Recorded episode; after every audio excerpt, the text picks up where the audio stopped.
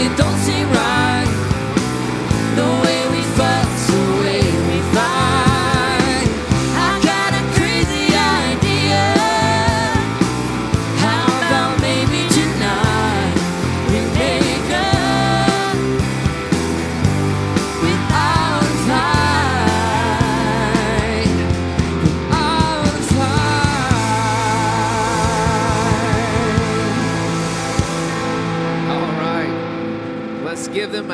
Great job, everybody.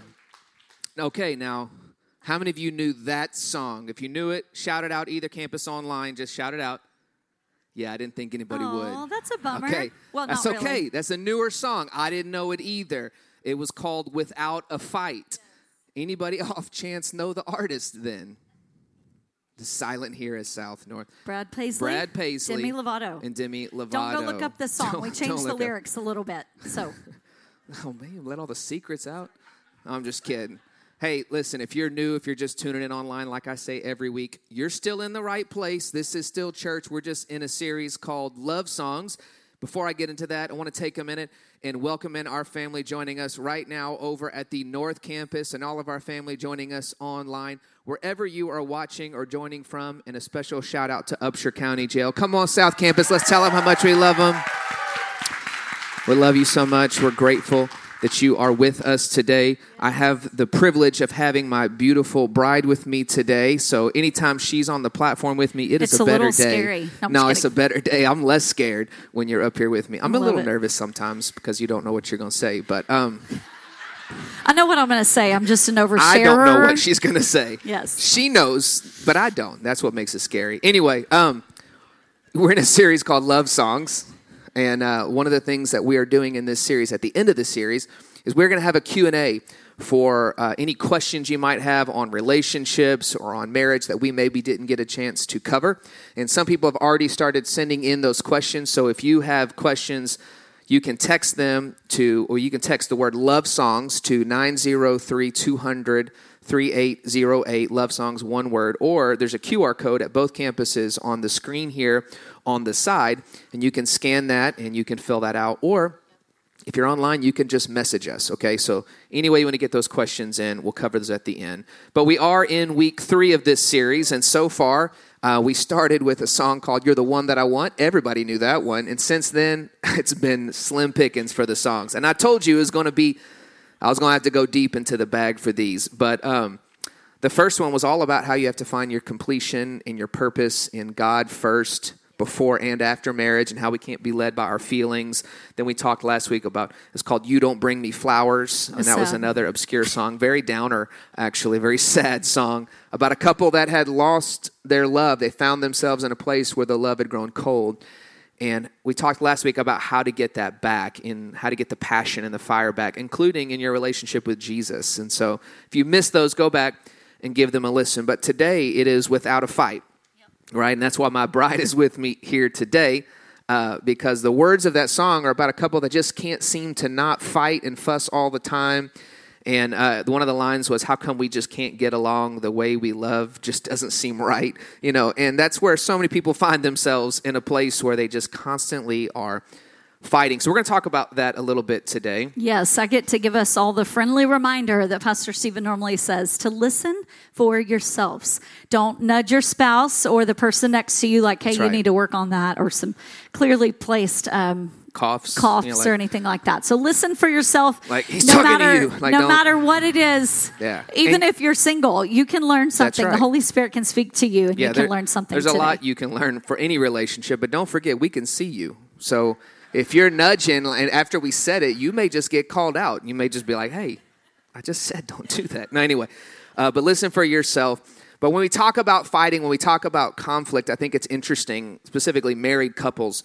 They, when they get married, they're- get surprised that at some point they have conflict, that they have some sort of fight that happens, and they think, we're the only ones and nobody deals with this same thing that we're dealing with. But almost every couple we've ever counseled on marriage especially young couples they're like no one else deals with this and we're like we talking about everybody else deals with the exact same things that you're talking about and that's because you're married.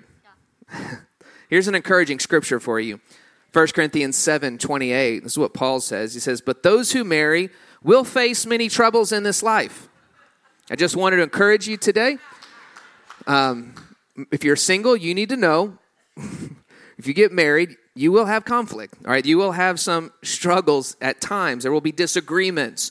The question isn't will you have conflict, it's how will you have conflict? Because you're gonna you're going to have it, right? So we want to talk a little bit about that today and remember that there is a fight. We just got to remember what kind of fight it is, right? Many times when we're fighting, it feels like we're fighting against each other, but we're really not fighting against each other. We should be fighting for each other.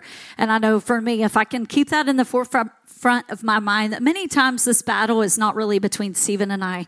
The enemy's interfering and wants to destroy our marriage. So if I can keep that in the forefront of our mind, it helps me um, fight well, if that's there's such a thing, which we're going to learn about. Have good, conf- good, healthy conflict, but it also makes the outcome of our argument turn out so much better. So um, we just have to remember that we fight against the destroyer of marriage, which is the enemy, not against marriage itself. So that's good if we can keep that in our minds. The lie of the enemy. Um, I knew I dealt. I know I dealt with this a lot whenever we first got married.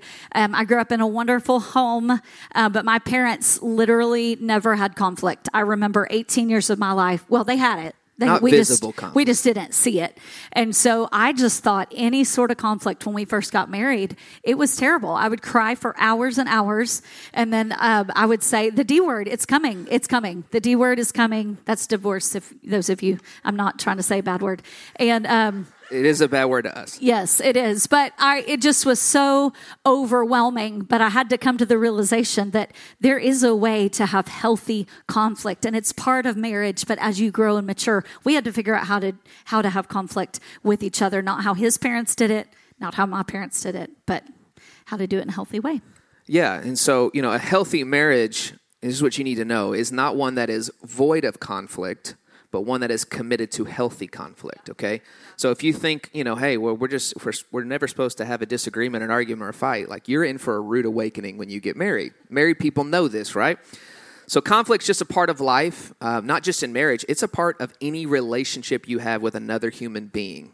Okay, so there are principles today you can learn to apply in any conflict or any fight. In fact, James 4 1 talks about what starts this. Uh, it says, What causes fights and quarrels among you?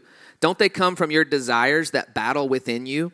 This really is so true that almost every fight, every disagreement, every argument that comes uh, between you and anyone else will be, be because of the desires in us that are in opposition to the desires in that other person, right? Desires that maybe aren't getting met, maybe we feel taken advantage of, or simply it could just be our own selfishness or our own preference that we're um, getting upset about. And so, so there are some main things that couples typically fight over. Every every married couple fights over pretty much three things at some point.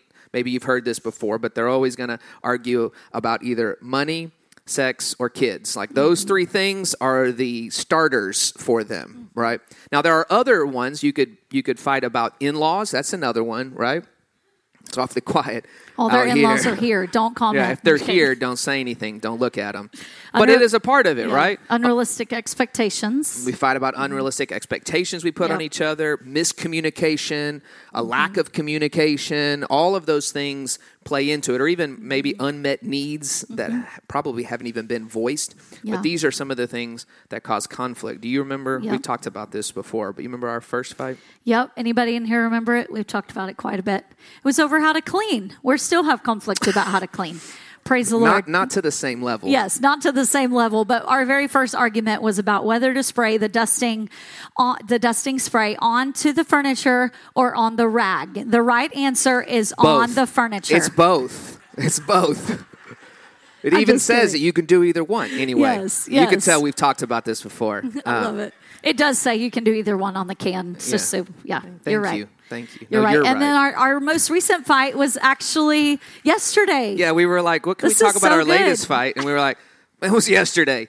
Yes, uh, on was- the way back from It was Dallas. about money and kids, and we were on our way from Dallas. On our way home from Dallas, we had a fun, uh, romantic getaway, and then on the way Mm-hmm. And then home, on the way home, we were talking about money and kids. we were like, hey, we're talking about conflict tomorrow. We get a we get a chance to really put this into practice today. and we were supposed to be practicing our message. yeah, we're supposed to talk through and we spent an hour. Instead, we actually put it into actual practice. So, we, listen, ended when you well. when you speak, you have to do before you speak what you're doing. This is how it works. So, if you ever want to speak one day somewhere, just be prepared for whatever you're going to talk about. You're going to go through. Yeah, so, but if you haven't figured out already in your marriage, or maybe you're Mm-hmm. single yet, many times, whenever you come into a marriage, your spouse, not all the time, but your spouse learned to deal with conflict a different way than you did. I already spoke to this a little bit. Our family had no conflict outwardly. His family had a lot of outward conflict. They were great. They have a healthy marriage. I got to live, his parents were like spiritual parents to me. And I got to learn how to have healthy conflict from his parents. But um, you come from different backgrounds, different ways of doing things. It doesn't mean that his way's wrong and my way's right or my way's right. I said that backwards. But no, they're both. Yeah. There's no right or wrong way necessarily because you're out. bringing two things in, but you just have to commit to doing it in a healthy manner and figure out some rules you want to put into practice for that.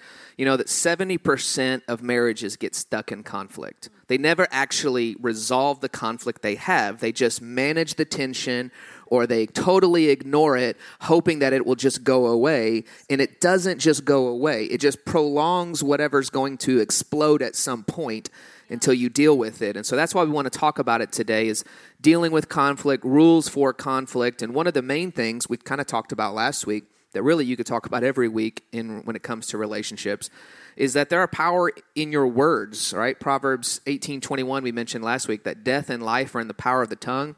Remember, we said that you're going to eat the fruit of that. That's what the scripture says. So, when it comes to fighting and disagreements in your marriage, you're eating the fruit in that moment of the words you're saying in that moment. So, it's very important that you pay attention to the words you say. But it's not just the words you say.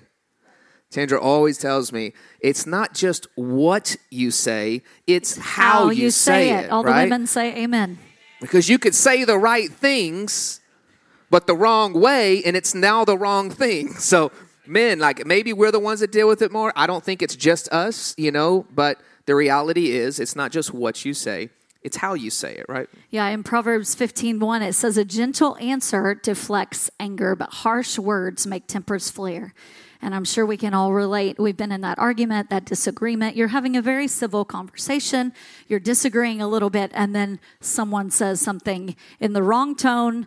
They raise their voice, whatever it may be, and then tempers flare. You get angry. There starts to be real fighting, and that's not the way it escalates for right? sure. So, looking at 1 Corinthians 13, many of us know that as the love chapter. It actually gives us a beautiful picture of how to love, what love is, how to respond to our spouse. So, let's look at that together. It says 1 Corinthians 13, verse 4 through 5. Many of us know this, but it says, Love is patient, love is kind, it does not envy, it does not boast, it is not proud.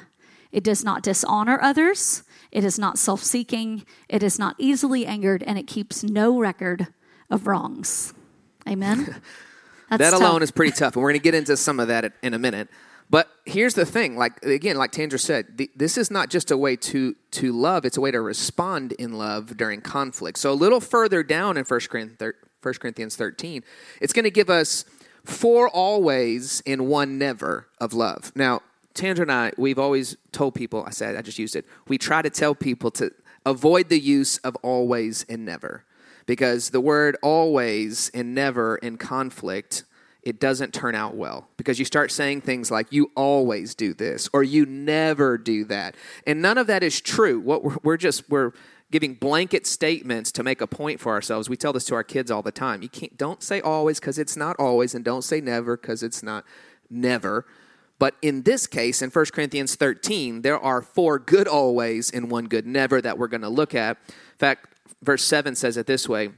This is what love always does. It always protects, always trusts, always hopes, always perseveres, love never fails. So there's the four always in one never. So what we want to do is take some time today to look at these four always when it comes to conflict, okay? So how to make it through conflict by looking through the lens of love. So the first one if you're taking notes when it comes to fighting and conflict, love always protects. What does that look like? Love always protects. Now, men, when we hear that, we can easily think, you know, of a physical protection, right? Some sort of physical strength. Like, I got you. You know, you come up and you, you want to pick a fight with my girl, I got you. I'm going to defend you. I will fight for you. I will die for you, right, man? We, we got that sense sometimes. Now, not everybody's that way.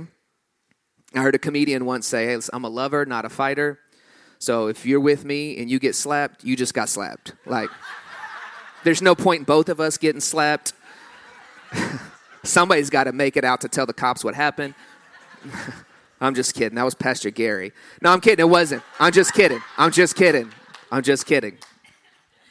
But what does it look like to protect? It's not just physical, it's emotional and spiritual as well. So I'm going to give you some things to protect. How do you protect in conflict? The first one is you got to make the choice that you're going to protect in public which means that we're going to make the choice not to fight in public. We're not going to fight in front of other people. We're not going to fight in front of our kids because it, it, you rarely get to a good resolve while you're in front of other people because what you've done in that moment is you've made this a spectator sport. And everybody else starts to gather and watch you guys duke it out, and you now think you have to win in front of the other person. It's never good in public. So we want to protect in public. Right. We also want to protect from verbal attacks. Okay. This could be name calling. This could be yelling, raising your voice. The Word of God says that the Holy Spirit gives us self control so we can tame our tongue. There's no need to yell in conflict, to raise our voice, voice or name call. Also in Matthew 12 36, it says that we will give an account for every careless word you spoke. Why do I get all the hard scriptures? No, they're good. I But- made you say them so no, that but it's good. But we have to give an account for every word that we speak, even in conflict with our spouse or in another relationship. We're going to have to stand before the Lord. So, name calling, all it does is hurts the other person. We know that. Um, yelling, it refers to the scripture earlier. You know, a harsh answer uh, provokes anger. And so it's never healthy. Yeah, we used to always hear as kids growing up, you've heard this phrase before that sticks and stones may break my bones, but words will never hurt me. And that's a lie. That's a lie. Words do hurt. It, the difference is is sticks and stones may break you on the outside, but words will bruise you on the inside. And the problem with that is when your words are bruising your spouse or any other person, it's not always seen in the moment. It's under the surface. A bruise is under the skin. And you don't realize that it's bruised till somebody touches that spot. And then they're like, ow. Well, words you've been speaking have been bruising them beneath the surface. And so we can think, well, our word, I didn't really mean that. But if you said it, it's a bruise on the inside. Even if you come and say, "No, I didn't mean I didn't mean that." Well, you got to we got to pay attention to our words. We're gonna have to give an account. That's a scary for every careless words. I, I've let some careless words slip before, so that's a scary thought. Um, so it's not just verbal attacks, though. You want to protect them from. You're going to protect them from again. This is what we talked about earlier, but physical attacks, not from other people, from you. We never physical right? We're not going to get physical in a disagreement or an arguing. You know, I've heard of people say, well, we, you know, we just throw some things sometimes. And I don't mean, I'm not trying to hit them. And this, listen, this goes for ladies too, okay? I know people looking at men, all right? But I mean, we've had to counsel people where women are going and hitting their husbands and punching them, and they're like, well, they're not going to do anything because they know they can't do anything to you, but that doesn't give you an excuse to hit and punch and fight them, right?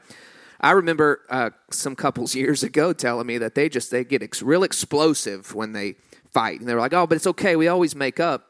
Said they threw things, and and she would punch him. And I've heard this from a couple couples, and sadly, neither one of them are married anymore. And I'll just tell you, physical will always lead to an altercation where it's not good. Okay, so you got to make that commitment. I am not going to let it escalate to where I am physical in any way. Yeah. Our last protect is protect from the enemy's lies. And let me explain what we mean by this. Um, in conflict, everybody deals with it different. That's differently. That's what we're talking about. Um, but you have your shutter downers, you know, and then your explosive people uh, most of the time. And it could be either gender. It's different in every marriage. But what we have found is many times, um, whenever the other person shuts down or they want to avoid the conflict and they don't want to, um, they don't want to resolve it. They don't want to make it better. What happens if I shut down? And I go over here and I go pout in my room for hours and hours and hours. The enemy will start lying to me about the situation about the conflict, about Stephen. He doesn't love me. If he loved me, he would walk in this room right now and check on me. You know, all those, I've had that real thought before. Uh, so, you know, but many times the, the same thing is not going through his head. So all we do is just let the enemy get in our head. And so it's okay to walk away. If you need a minute, it's okay.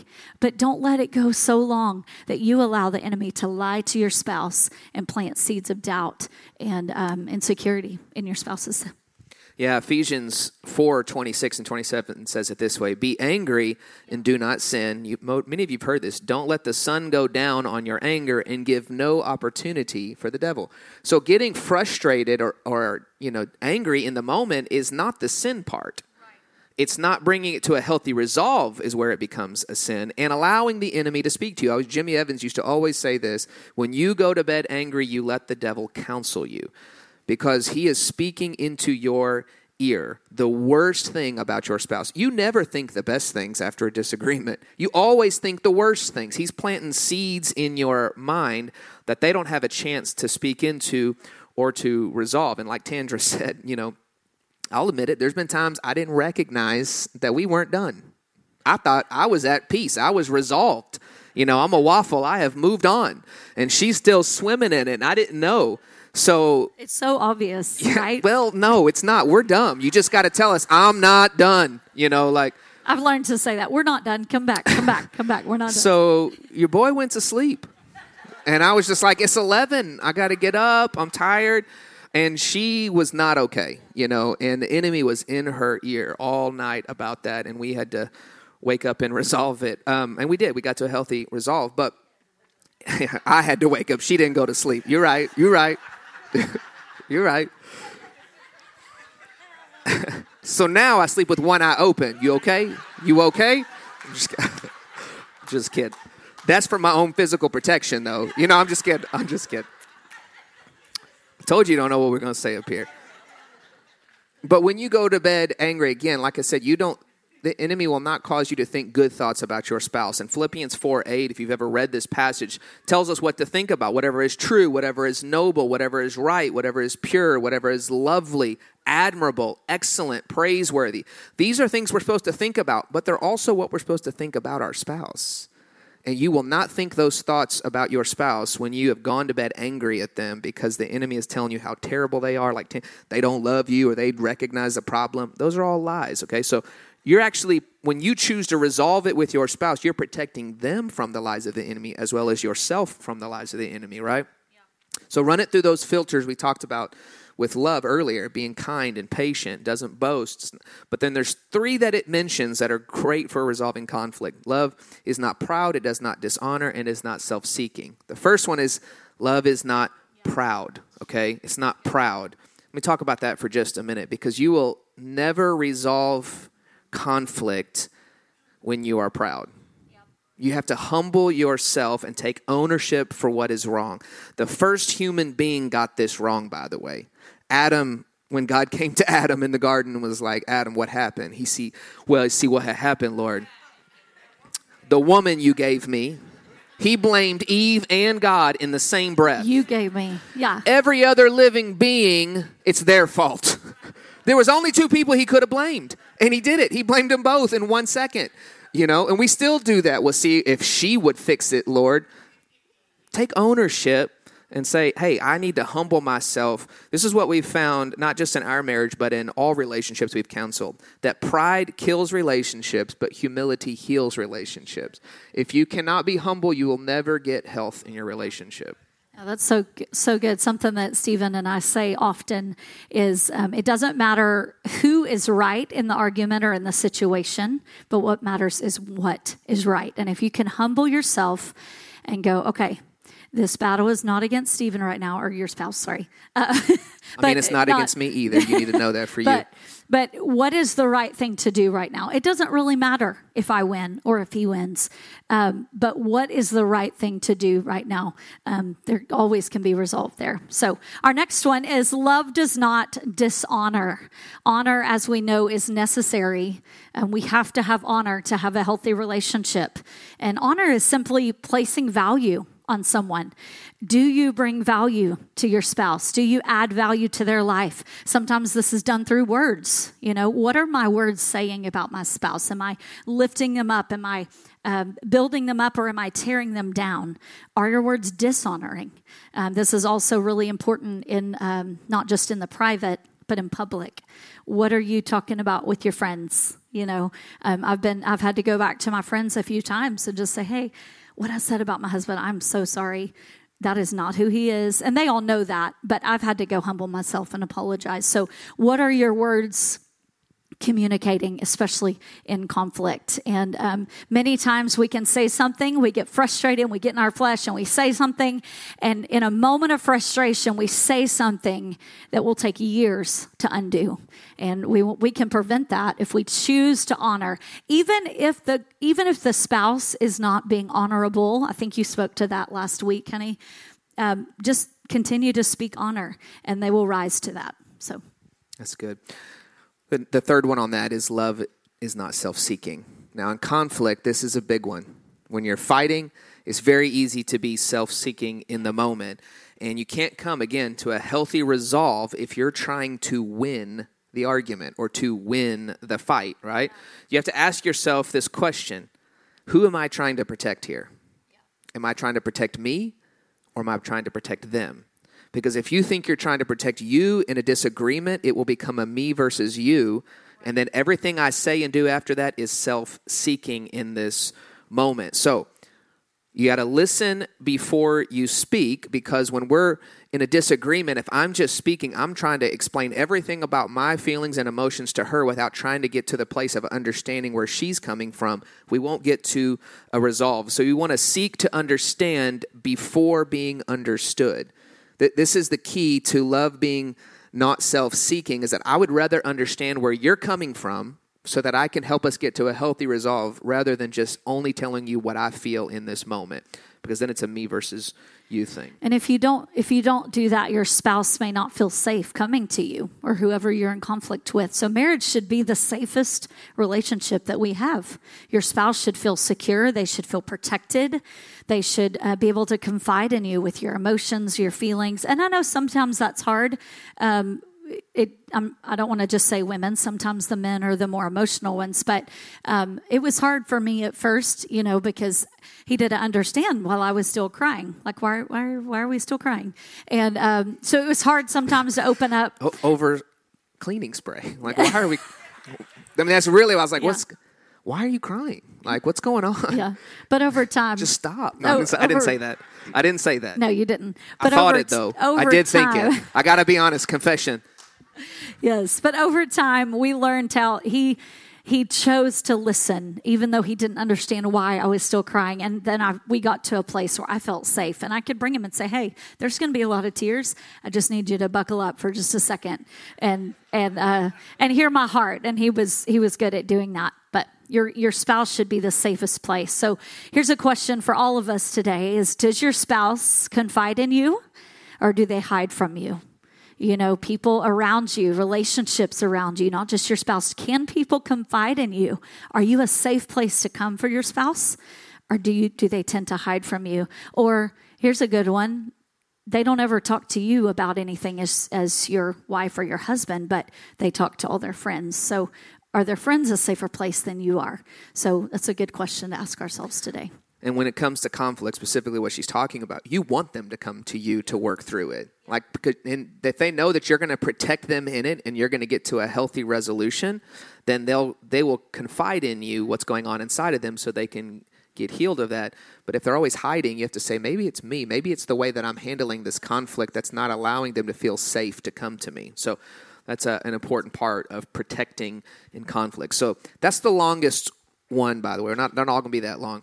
But love always protects. Here's the second one love always trusts. Trust is a, another key to conflict and fighting when it comes to any relationship, but specifically in marriage. Another way that many translations say it is love believes all things, or we always say believes the best about the other person. We always talking to our kids like, hey, you got to do what love does. You have to choose to believe the best about them, choose to believe the best about their intentions and motives, because the reality for all of us is we choose to believe the worst first, right? Like we, we go to the worst case scenario that's there versus the best case scenario. Most of the time, our arguments start because of assumptions of bad motives. So, even though Stephen's motives could have been completely pure, I just make assumptions up. And, well, you said this, but I know what you really meant. You really meant this. And you, you're intentionally ignoring me. You're not talking to me on purpose, which 90% of the time is not the case. It's not the case at all. So we motive stack, we stack motives to actions, and we build a list of wrongs. And then it's a whole unhealthy cycle um, at that point. First Corinthians says, thir- excuse me, First Corinthians 13, 5 says, love keeps no record of wrongs. So we, it's really easy to keep records of our spouse's wrongs, but not keep record of our wrongs. And that doesn't, why We have a laughing? tendency to forget our own wrongs pretty easily. Yes, absolutely. But whenever we do that, we don't provide grace for our spouse. And we've been given grace from Mm-hmm. the Lord, from God. So why why are we not able to give grace to our spouses and believe the best? Yeah, and that's one of the most challenging things, probably, especially when it comes to a fight. Because I promise you, when you start to disagree with your spouse, you're going to remember everything that they have ever done wrong. It will just be pulled up so quickly all of a sudden. Things you hadn't even thought about. It'll be like right there at the tip of your tongue to use against them. And like Tandra said, is you're assigning motives to the things they've done in the past or even the things they're doing in the moment. And we forget that God keeps no record of our wrongs, you know, but we're keeping record of their wrongs. In fact, the scripture says in Hebrews 8:12, he says, "I will forgive their sins and I will remember their sins no more." So I'm so thankful that God doesn't remember my sins, yet I in turn have a tendency to remember uh, the wrongs of Tandra, but when it comes to trusting in conflict, in order to have trust, you have to forgive because God has forgiven us. If I'm going to choose to trust you, I have to forgive everything that's happened already so I can continue to trust you in the future. In fact, Ephesians 4 has this list of things. Tell me if it sounds familiar from what we've already talked about. Ephesians 4:31 says, "Get rid of all bitterness, rage, anger, harsh words, and slander, as well as all types of evil behavior." I think we just that's all that happens in conflict. Instead, this is where it goes back to the love we just talked about. Be kind to each other, tender-hearted, forgiving one another just as God through Christ has forgiven you. Because God has forgiven us of so much, how could we not continue to forgive our spouse? But here's a key. When you choose to give trust in the middle of conflict, it means that I'm trusting in the present, not based on the past. You're trusting their motives now, not what their motives might have been five years ago. You're trusting what they're telling you in this moment is true, believing the best about right now versus saying, I'm going to pull up some things from the past. It's like this. I was talking to Tandra about it. It's like every night you go to bed, you got to go to the the hard drive of your mind and delete that folder that has all of the files of their wrongdoings on it so that tomorrow morning it's a fresh hard drive okay that's what has to happen when it comes to conflict with your spouse you got to delete that that folder every night That's great, babe. Our third always is love always hopes. So, obviously, hope is a key ingredient to making every struggle um, that you'll face as a couple. If you don't have hope for your marriage, you will not make it through conflict. Um, when you lose hope um, in your relationship, in your marriage, many times you will begin to give up on the relationship. So, always hopes means that we never consider the other person a lost cause.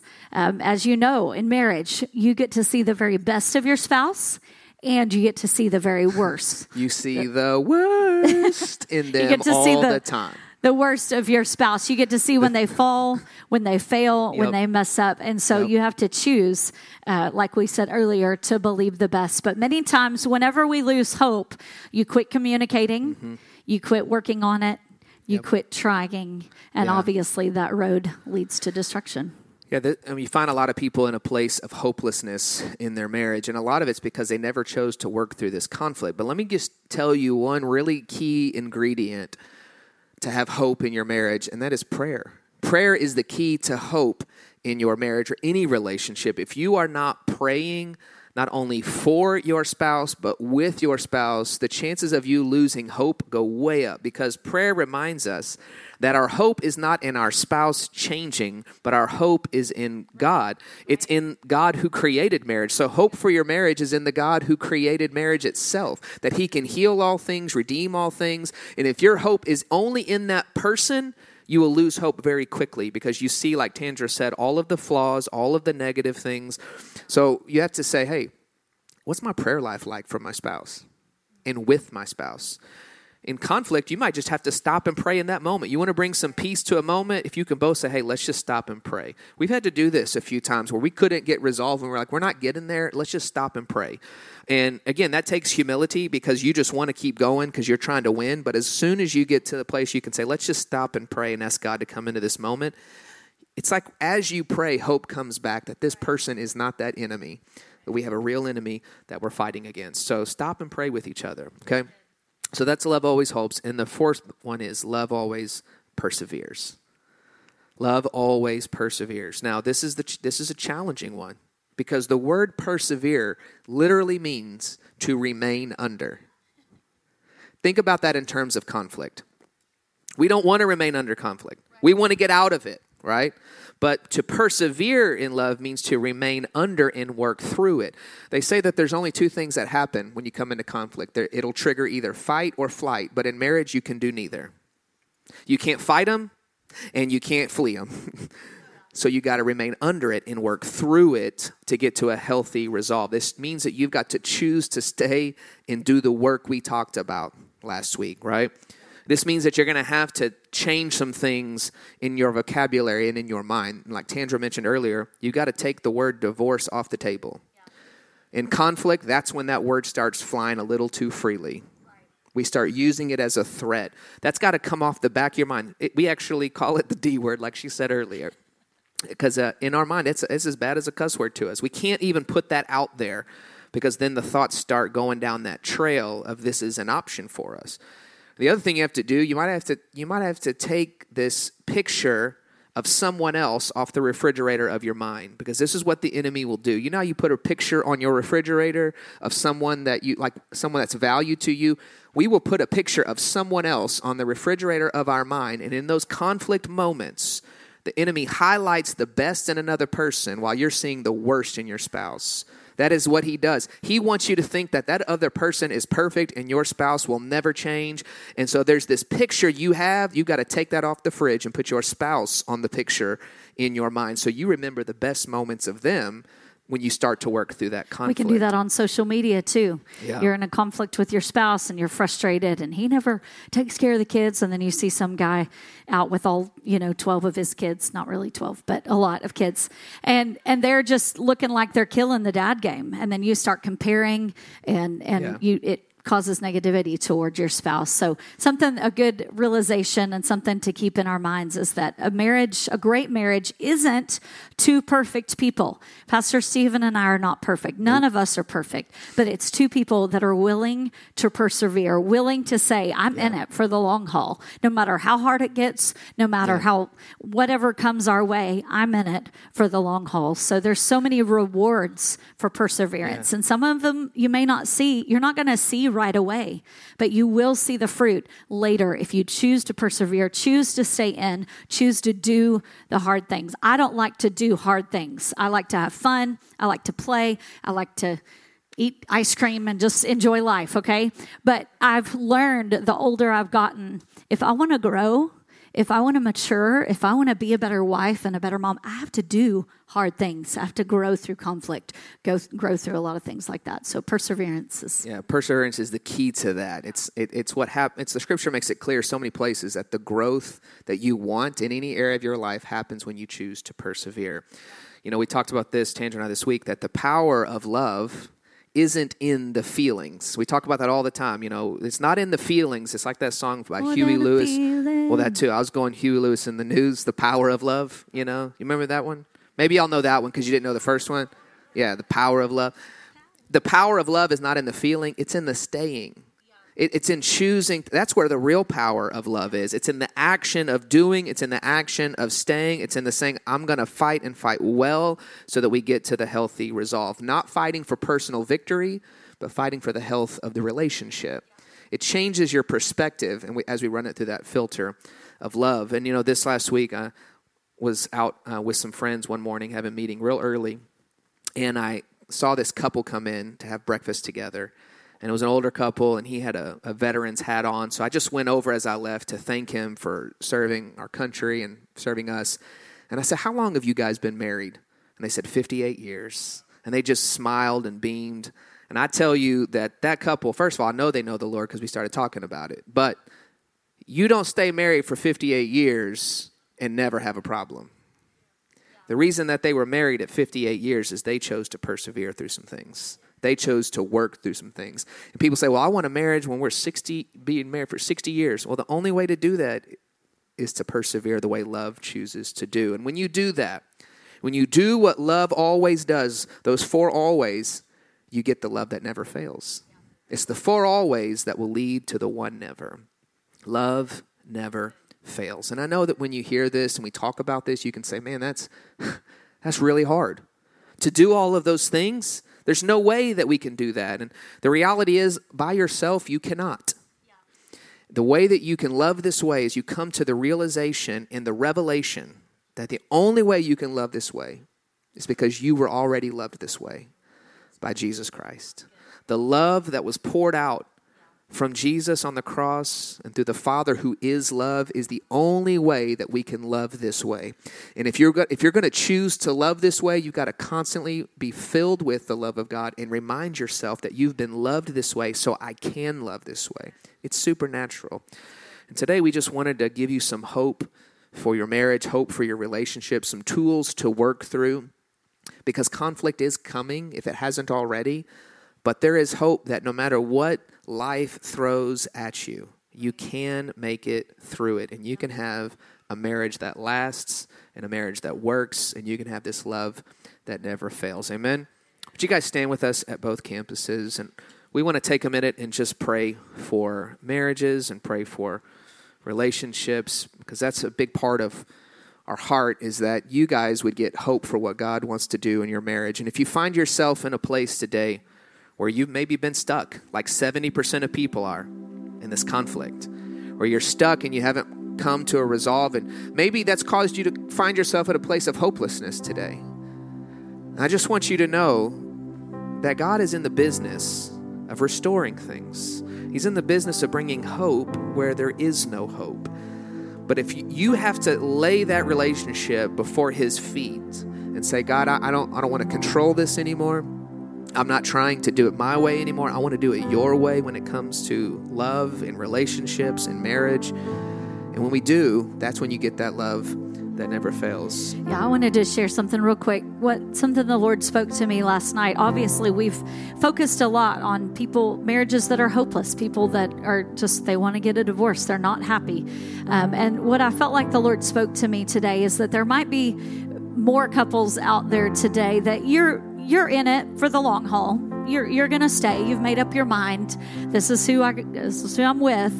But you're complacent. You could stay with a little I more didn't mean- joy than sorry. that. this is I wasn't- old bag of bones over here. I wasn't talking to you, but You looked anyways, at me. No, I'm just kidding. I'm just playing. no. But um, oh gosh, you got me. Sorry, I'm sorry. You're you're no, stuck. it's Let okay. me get you back on. But but that that God doesn't want you to just have a, a satisfactory marriage. That God wants to wants you to be happy. Wants you to have joy in your marriage. I I for real. I'm not joking. I get so excited. Every time that I see him, if he's coming in the church or he's walking in the door at the house or he pulls, I see him driving by, whatever it is, there's still joy in our marriage. I am still so happy and so grateful that I'm married to him and that there's some of us today that you need that spark. You're united. You've made a choice. I'm going to stay in it. I'm not going anywhere. But you've grown complacent and you've grown content with where you're at. God wants to give you vision for your marriage. God wants to use your marriage. If you're a follower of Jesus, your marriage should be a light and example to those around you, those in your workplace. And so let's pray for that too, just that the Lord would would heal that, um, heal the broken marriages, but those that are just kind of complacent, just going through the motions, um, that God would just ignite a fire and, and bring that passion back in their marriages. Amen. I wish you would preach. All right. If you're with your spouse, would you take them by the hand, put your arm around them, and let's just go to the Lord. Holy Spirit, we do want to say, as we say every week, what do you want to say to us, Lord? What do you want to speak to us? And we're all in different places in our relationships and in life and in marriage. And I know that you can take your word and illuminate to things to us that we needed to hear. And so today I ask that even in this moment, you begin to speak to people. And we pray for every marriage, God, that, as Tandra mentioned, is either in a place of feeling broken or hurting or maybe just complacent, God. I pray that you would breathe your spirit into these lives, into these marriages, that you would revive them, God, that the things that have been dry would come back to life, Lord. Even at the scent of water from your word, like we talked about last week, you would bring them back. You bring the passion back in, Lord, the fire back in, God, as they remember the things they did at first, even today. And Lord, I just pray, God, a blessing over every marriage, Lord, today, God. It is so critical and so important, Lord, that we choose to stay connected and committed to each other, God. If not for us, for the world around us to see a beautiful picture of you. And so we just pray for every marriage at the sound of our voice today, God, that you would enrich them, you would grow them, Lord. You would fill people with your love so they can choose to love this way, God. We know that we can't love people well without your love. So fill us today with your love. In Jesus' name, amen. amen.